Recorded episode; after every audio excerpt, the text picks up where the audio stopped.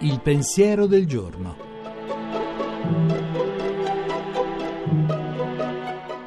In studio Giuseppe Savagnone, editorialista e pubblicista.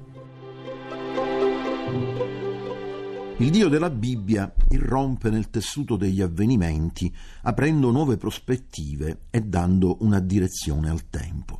Nelle sue apparizioni l'essenziale è il risuonare di una parola di promessa nella cui luce il presente, apparentemente chiuso nella sua definitività, si apre al futuro della speranza. Egli chiama le persone ad andare oltre se stesse, sfidando il fardello pesante dei propri limiti. Ad Abramo, ormai anziano e segnato dalla morte, giura una discendenza numerosa come le stelle. A Mosè, anche lui vecchio e stanco, affida la missione di liberare il suo popolo da una schiavitù umanamente senza via d'uscita. Su questa linea Gesù, a Marta che piange suo fratello Lazzaro, morto irrimediabilmente, dice tuo fratello risorgerà. E Paolo, nella lettera ai Romani, sottolinea che il Dio d'Abramo dà vita ai morti e chiama all'esistenza le cose che non esistono. La fiducia nel Dio del futuro, delle cose che non esistono, è innanzitutto speranza e forse mai come in questo momento nella nostra società